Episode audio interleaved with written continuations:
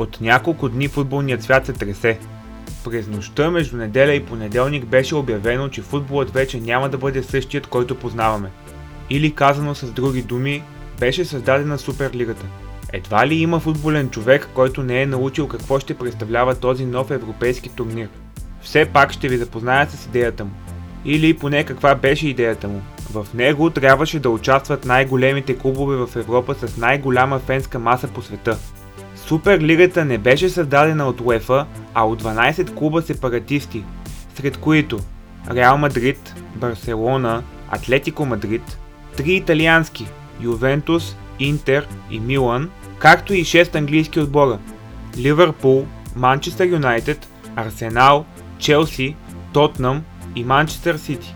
Към тях, може би, щяха да се включат ПСЖ, Байерн Мюнхен и още няколко клуба. Тази идея обаче имаше 48 часа живот. Тези клубове срещнаха отпор от страна на футболната общественост в лицето на FIFA и UEFA, но най-вече от феновете. Почувствали се предадени от любимите си отбори.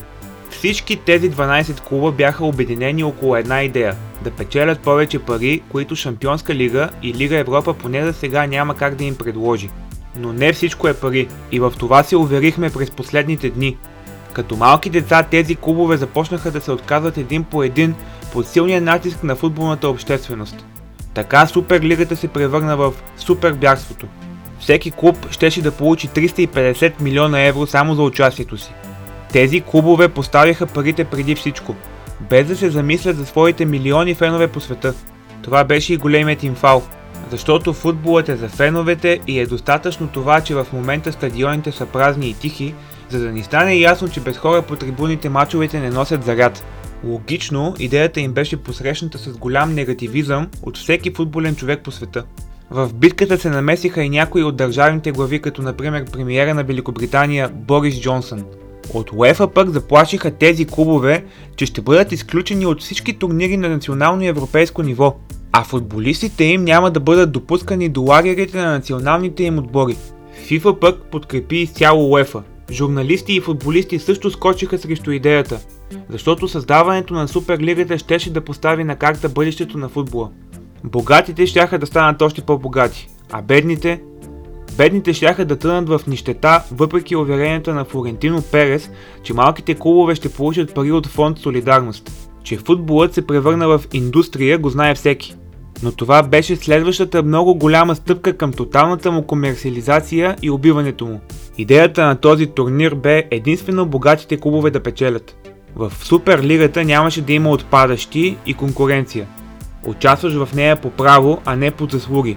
И в това имаше голяма доза циничност. Губещите щяха да бъдат много повече. Феновете. До голяма степен феновете на тези 12 клуба революционери се почувстваха предадени. Те бяха принудени да излязат на протест. Защото любимите им клубове предприеха стъпка, за която се е работило в продължение на месеци, а сигурно и година, без да се допитат до своите привърженици.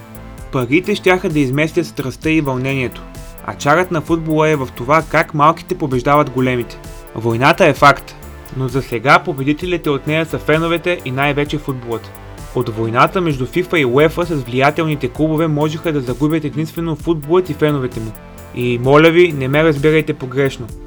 FIFA и UEFA са тези, които започнаха комерциализацията във футбола. Помните ли как беше избран Катар за домакин на световното първенство? А помните ли случаите с подкупи за милиони? Това са двете лица на един и същи медал. След официалното обявяване на Суперлигата можем да заключим, че грандовете в Европа не дават и 5 пари за своите фенове. Те се самозабравиха. Вълнува ги само това как касата на клуба да бъде пълна. И от това много фенове по света, включително и аз, се почувствахме засегнати. Футболът спечели, но го има голямото петно върху всеки един от клубовете сепаратисти. А те под някаква форма трябва да понесат последствията за това свое решение. Разделянето на две класи в живота го има и ще го има. То ще стане още по-очевидно и във футбола.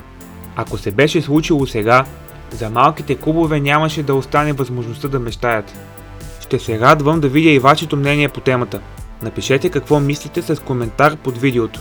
За финал бих искал да ви помоля да се абонирате за канала в YouTube с камбанка, както и да последвате профилите на Football Story Cast в социалните мрежи.